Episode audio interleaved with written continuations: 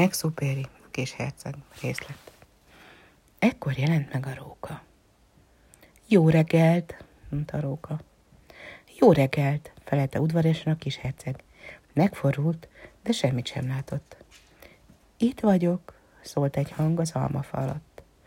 Ki vagy? kérdezte a kis herceg. Nagyon csinos vagy. Róka vagyok, mondta a róka. Gyere, játszál velem, ajánlotta neki a kis herceg. Olyan szomorú vagyok. Nem játszhatom veled, mondta a róka.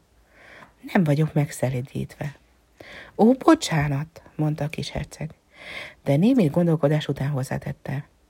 Mit jelent az, hogy megszelidíteni? Te nem vagy ide valósi, mondta a róka. Mit keresel itt? Az embereket keresem, mondta a kis herceg.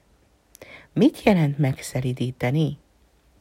Az embereknek puskájuk van, s vadásznak. Ez nagyon kellemetlen. Tyúkokat is tenyésztenek, egyedül ez érdekes bennük. Tyúkokat keresel? Nem, mondta a kis. Barátokat keresek. Mit jelent megszelidíteni? Ez egy olyan dolog, amit az emberek már túlságosan elfelejtettek, mondta a róka. Annyit tesz, mint köteléket teremteni. Köteléket teremteni? Bizony, mondta a róka. Te most az én számomra még csak egy kisfiú vagy, százezer más kisfiúhoz hasonló. És nem csak szükségem van rád, és neked sincs szükséged rám. Én a te számoddal csak egy róka vagyok, százezer más rókához hasonló. De ha megszelidítesz, szükségünk lesz egymásra. Az egész világon egyetlen leszel a számomra. Az egész világon egyetlen leszek számodra. Kezdem már érteni, mondta a kis herceg. Van egy virágom. Úgy hiszem, megszelidítette engem. Lehetséges, mondta a róka. Az ember csoda dolgokat lát a földön. Ó, ez nem a földön történt, mondta a kis herceg. A rókát roppant kíváncsiság fogta el. Egy másik bolygóm? Igen. Hmm, vannak vadászok azon a bolygón? Nincsenek. Roppant érdekes. És tyúkok? Azok sincsenek. Semmi sem tökéletes, sóhajtott a róka. De róka visszatért első ötletéhez. Egyhangú az életem. Én a tyúkokra vadászom, az emberek rám vadásznak. Minden tyúk egyforma, és minden ember egyforma, így hát unatkozom egy kissé. De ha te megszelidítesz, egy kis napsütés kerül az életembe. Megismerem olyan lépések zaját, amelyeket fülem majd minden más zajtól megkülönböztet. Más léptek zajára, meg a föld alábújok. A tiéd, mint valami muzsika, előhív majd föld alatti odvomból. És aztán figyelj csak, látod arra messzebb a búzamezőket? Én kenyeret nem eszem. A búzának semmi hasznát sem veszem. A búzamezők nem emlékeztetnek semmire. És ez szomorú. De a te hajad aranyszínű. Milyen csodás lesz, ha már megszeridítettél. Az aranyló búza rád fog emlékeztetni, és szeretni fogom a kalászok között susogó szélneszét. A róka elhallgatott, és sokáig nézte a kis herceget. Légy szíves, szelídíts meg engem, mondta. Nagy, nagyon szívesen felelt a kis herceg, de nincs sok ráérő időm. Barátokat kell keresnem, és sok mindennel meg kell ismerkednem. Az ember csak azokat a dolgokat ismeri meg, amelyeket megszeridített, mondta a róka. Az emberek már nem érnek rá, hogy bármit is megismerjenek. Kész dolgokat vásárolnak a kereskedőnél, de minthogy barátokat nem árul egy kereskedő sem, az embereknek már nincs barátjuk. Ha barátot akarsz, szelidíts meg engem. Hogyan kell azt csinálni? kérdezte a kis herceg. Nagyon türelmesnek kell lenned, felelt a róka. Először leülsz egy kicsit messze tőlem. Így, a fűben. Én rácsandítok, és te nem szólsz semmit. A beszéd félreértések forrása, de minden nap egy kicsit közelebb ülhetsz. Másnap visszajött a kis herceg. Jobb lett volna, ha ugyanabban az időben jössz, mondta a róka.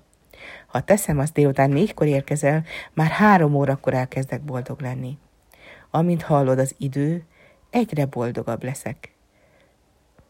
Négy órakor már izgulok, és nyugtalankodom. Felfedezem a boldogság árát.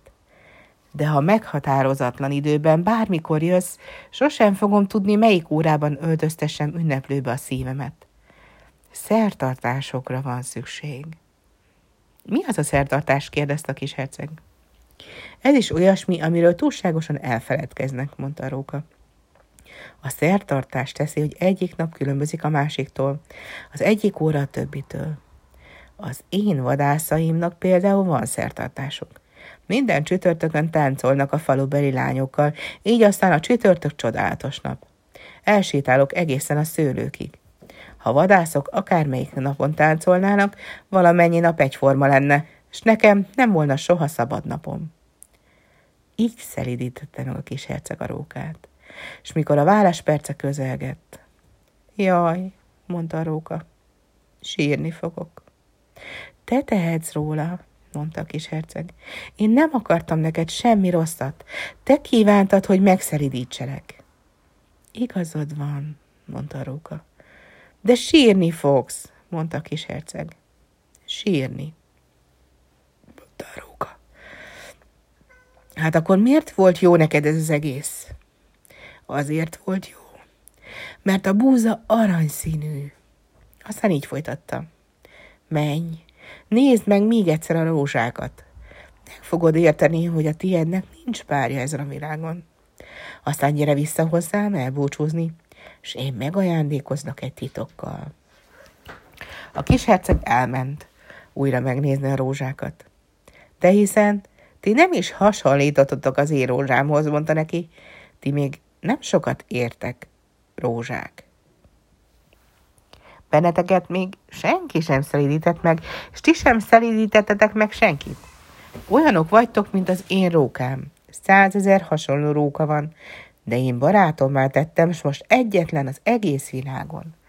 És a rózsák roppant zavarban voltak. Szépek vagytok, de üresek, mondotta még nekik. Értetek, nem halt meg az ember. Az én rózsámról is azt hihetné a közönséges járók elő, hogy hasonlít hozzátok, de ő egymagában fontosabb, mint ti valamennyien, mert én megöntöztem, mert üvegbúrát borítottam rá, mert szélvédővel óvtam, mert elpusztítottam a hernyóit, kivéve azt a kettőt-hármat a pillangók miatt. Mert hallottam panaszkodni, vagy dicsekedni, sőt, olykor egy szót se szólni, mert az én rózsám. És visszament a rókához. Isten veled, mondotta. Isten veled, mondotta a róka.